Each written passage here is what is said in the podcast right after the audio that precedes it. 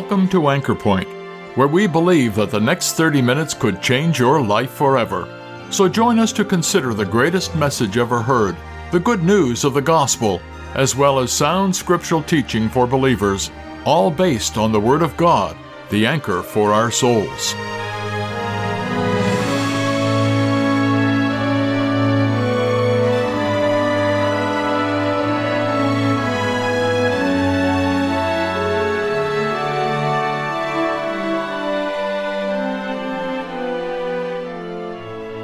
Well, we'll be upfront at the outset about our message on Anchor Point today. It's all about the focus of the gospel. And who would that be? Well, Christ, of course.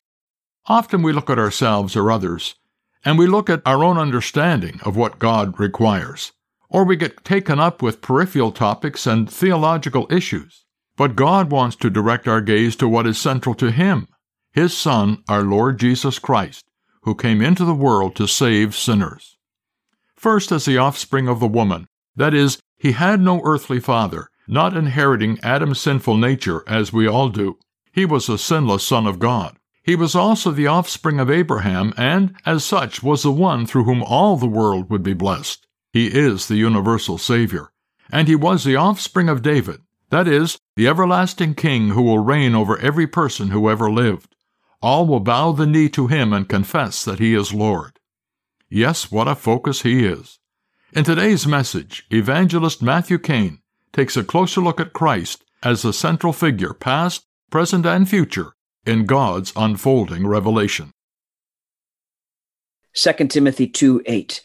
Remember Jesus Christ of the seed of David, raised from the dead, according to my gospel. That's a short scripture reading. Let's read it together again. 2 Timothy 2, verse 8.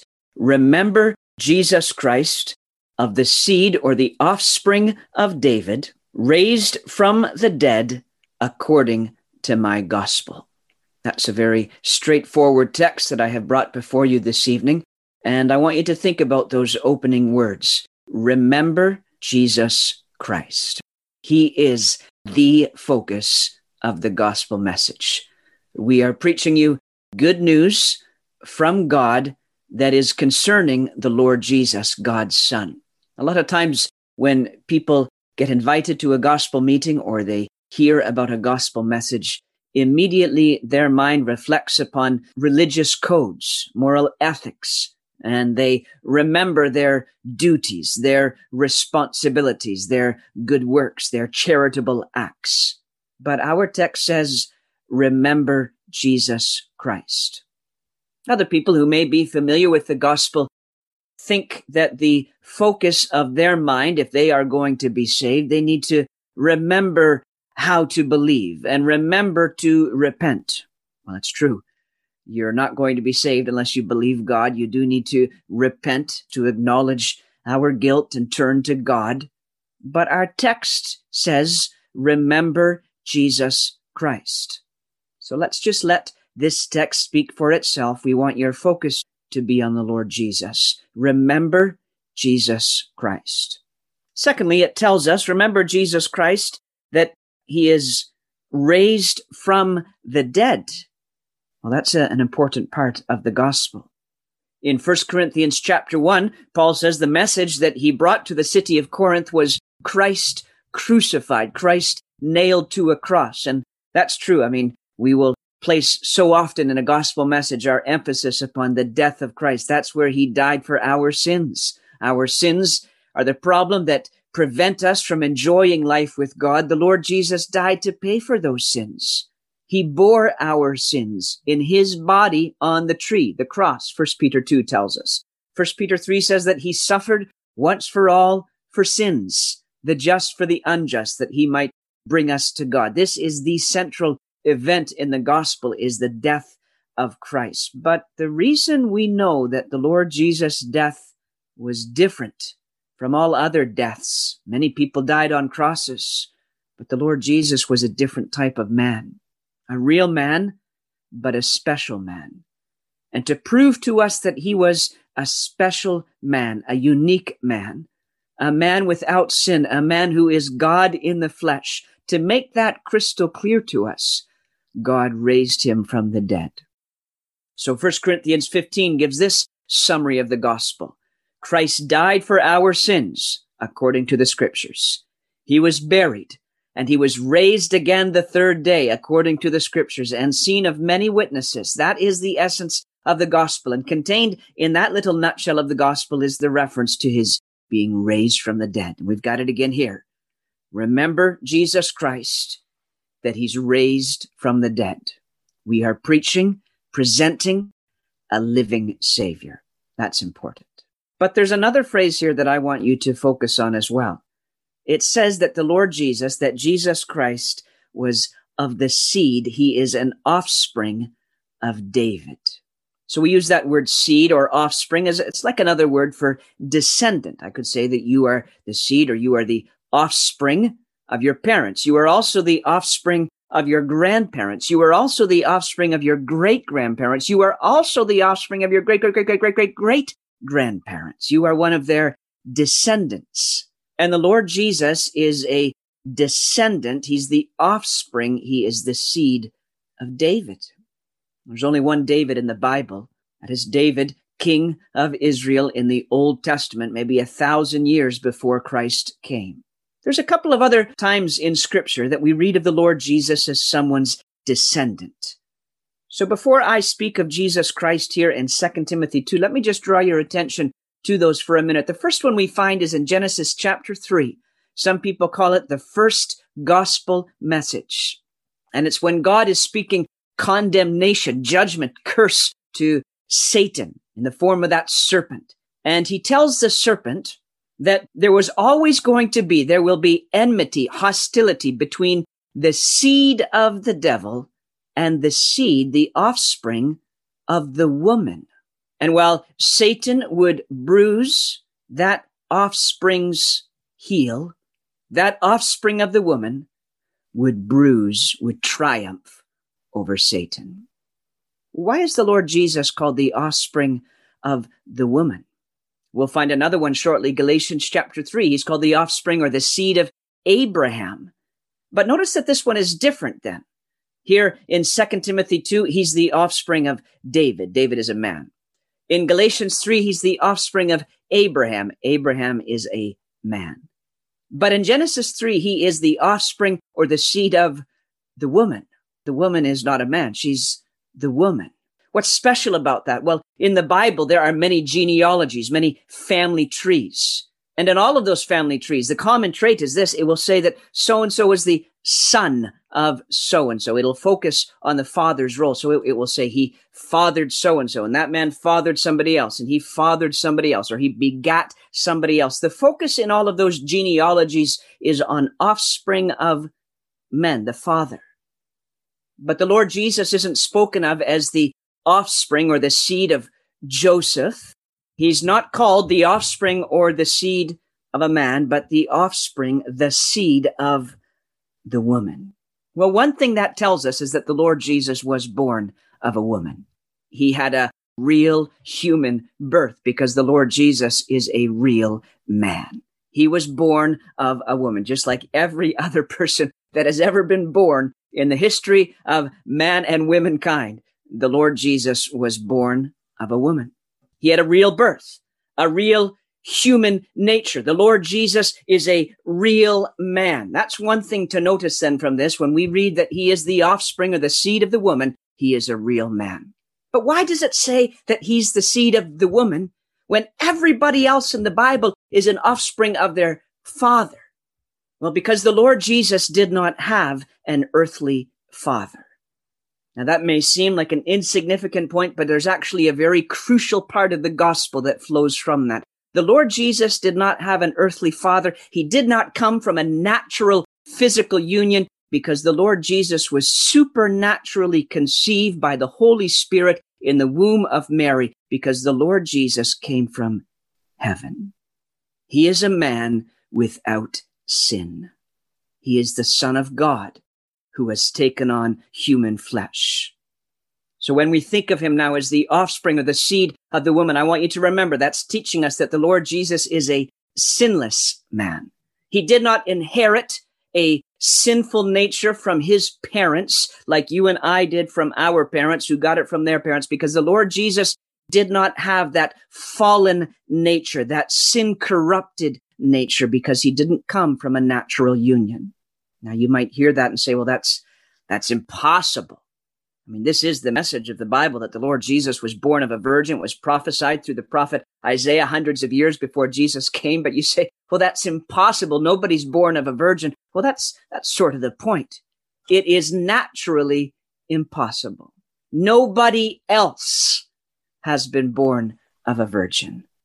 This is the Lord Jesus. This is God making sure that his son enters into this world in sinless humanity he is the perfect man.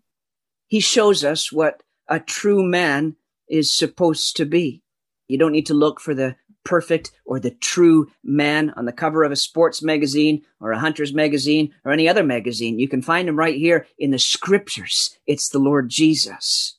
He is a real man. He's God's ideal man.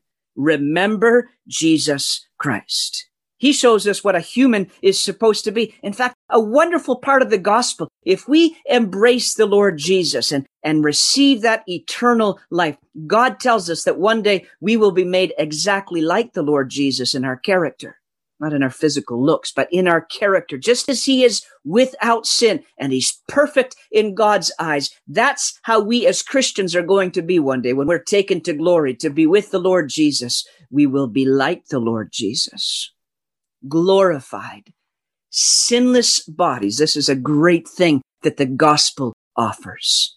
Redemption from sin today and from these bodies of sin in the future.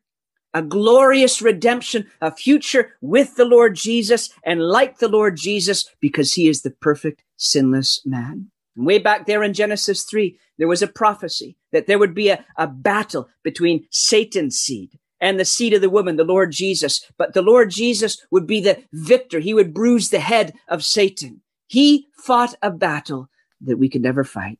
He did that on the cross. He has defeated and broken the power of Satan and sin and death and hell. The Lord Jesus is the victor. The Lord Jesus fought the battle that we could never fight. The Lord Jesus is a perfect man. He can be your savior. Genesis chapter three, the Lord Jesus is the seed or the offspring of the woman. That teaches us that he is a sinless man. Galatians chapter three, he is the offspring of Abraham. That teaches me that the Lord Jesus is a universal savior.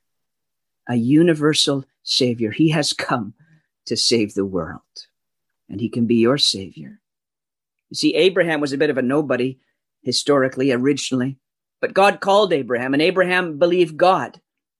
God told Abraham that through him, that through his seed, through his descendant, through his offspring, the whole world would be blessed. Through your offspring, Abraham, all the families of the earth will be blessed. And then Galatians chapter three tells us that that offspring, that special offspring is Jesus Christ the Lord. Someone might have looked at Abraham and said, well, Abraham, how is all the world, how are all the families of the earth going to be blessed through you? You're, you're an old man when God spoke those words to Abraham. But God told Abraham he would have a son who would have a son who would have a son, descendants, descendants, descendants, all the way down to the Lord Jesus. And scripture tells us, Galatians 3, Genesis chapter 22, that the Lord Jesus was a special, singular seed descendant of Abraham. And through that special offspring of Abraham, all the world can be blessed of God because that special offspring hung upon the cross for all the sins of all the men and women that have ever lived and all the boys and girls. The Lord Jesus invites all to be saved through him. God so loved the world that he gave his only begotten, his one and only son, that whoever, anyone who believes in him, no matter where they are on planet earth, no matter what their past is, no matter how much their sins are, no matter what family they come from on earth, whoever believes in him will not perish, but will have everlasting life. all the families of the earth blessed through this special seed of Abraham, the Lord Jesus.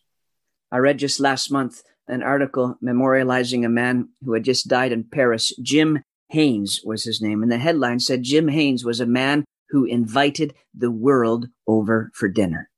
And he did, honestly. Jim Haynes was born, I think, in Louisiana in the United States. He lived for a time in Venezuela, then in Scotland and England, but he became a university professor in Paris, France. And he had a tradition. He operated an open house policy at his home in Paris every Sunday evening for more than 40 years. Anyone, absolutely anyone was welcome to come to his house for dinner on Sunday evening. All you had to do was either phone or email in advance. Your name would be added to a list. When you arrived, you could put a little bit of money in a donation envelope if you wanted to. You didn't have to, but anybody was welcome to come. And local people from the neighborhood there in Paris came. Immigrants who were new to Paris came. Travelers who were just on their way through or visiting Paris. They came. People from all over the world came.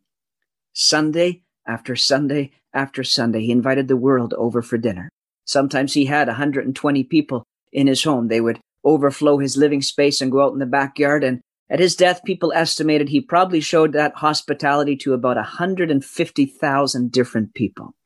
So he, he operated a, an open home policy. People from all over the world, every family of the earth were welcome. It's like the gospel. The Lord Jesus is welcoming people from every family of the earth, from all over the world from your home. He would welcome you to trust him. He died on the cross. He became a curse for us. Cursed is everyone who hangs on a tree, the Bible says. Well, the Lord Jesus was hanged on a tree to bear our curse, to set us free from our sin and its curse. He died in our place. He's the savior of the world, the Bible says. The issue is, is he your savior? You see, that's a choice between you and the Lord. Sometimes people say, well, you know, I, I come from a different religious background or I have a different tradition or my family's different than that. Well, uh, you, you need to be in a certain family if you're going to be in God's kingdom. You need to be in Abraham's family. And the way you can be in Abraham's family, you can become a child of Abraham as if you put faith in Abraham's special offspring, the Lord Jesus. When you trust in the Lord Jesus, you become a part of that family of faith, the family of Abraham. But it really depends on not so much right now what you think of Abraham, but what you think of Jesus Christ. Remember Jesus Christ, our text said in 2 Timothy 2. Let's come there now. He is the offspring of the woman. That tells us he is a sinless man. He is the offspring, the seed of Abraham. That tells us he is a universal savior. He is the offspring, the seed of David. That tells us that he is an everlasting king. You see, in the Bible, you had to be a descendant of David to have a legal right to the throne. Well, the Lord Jesus is. Matthew's gospel emphasizes that point. He gives that lengthy genealogy, climaxing in Jesus Christ, the descendant of David. That's how the New Testament opens. Jesus Christ, the son of David, the son of Abraham. And the Lord Jesus is that special descendant. When the Lord Jesus was about to be conceived and born, the angel came to Mary and said, you will have a son and you will call his name Jesus. Well, that message came to Joseph. The message to Mary was that he will sit upon the throne of his father David and will reign over the house of Jacob, all the people of Israel to days without end. Of his kingdom there shall be no end. He is an everlasting king. And that's going to be a glorious kingdom. You see, he's been raised from the dead so that he might return one day to set up his kingdom. The man who died for our sins has been resurrected and God's going to send him back into this world to reign in righteousness and peace. And there won't be disease ravaging the earth and there won't be famine and there won't be poverty stricken people. Not when the Lord Jesus is reigning in righteousness. It will be a kingdom of joy and peace. Are you going to be in that kingdom? Well, the Bible tells us what needs to happen for you to be in the kingdom of the Lord Jesus, the seed of David. It says, unless somebody is born again, he cannot see the kingdom of God. Except a man is born again, he cannot enter the kingdom of God. That's the kingdom in which the Lord Jesus is going to reign. You need to be born again. Again, that, that may sound like funny religious language to you, but it's one of the ways that scripture presents this truth that we need a different kind of life. Because unlike the Lord Jesus, we were born with sin, a fallen nature, born dead in sins. And the way for us to be right with God is through appreciating that what he did for us on the cross, that special seed of Abraham dying on the cross for the sins of the world. And when I put my faith in him, realizing he died for my sins, I receive a new life. You could say I was born again. And that has given me life with God, and that's reserved for me a place in his coming kingdom. And I have no doubt that his kingdom is coming. It's from the word of truth this reliable word, the Savior who lived a perfect sinless life and who died a death in our place to bear our penalty and who was raised from the dead the third day is coming back. That's part of the good news message of the gospel. He's coming back, but you need to be ready for that day. If you're not ready for that day, if you're not born again, then you will perish. It will be judgment, punishment for your sins. But if you turn and trust the Lord Jesus, you will enjoy that heavenly kingdom. Wouldn't you like to be there? We'd like you to have your place reserved there. God wants you to be there. That's why he has sent his son for you. Remember Jesus Christ, raised from the dead, the seed of David as preached in this gospel, this good news message from God.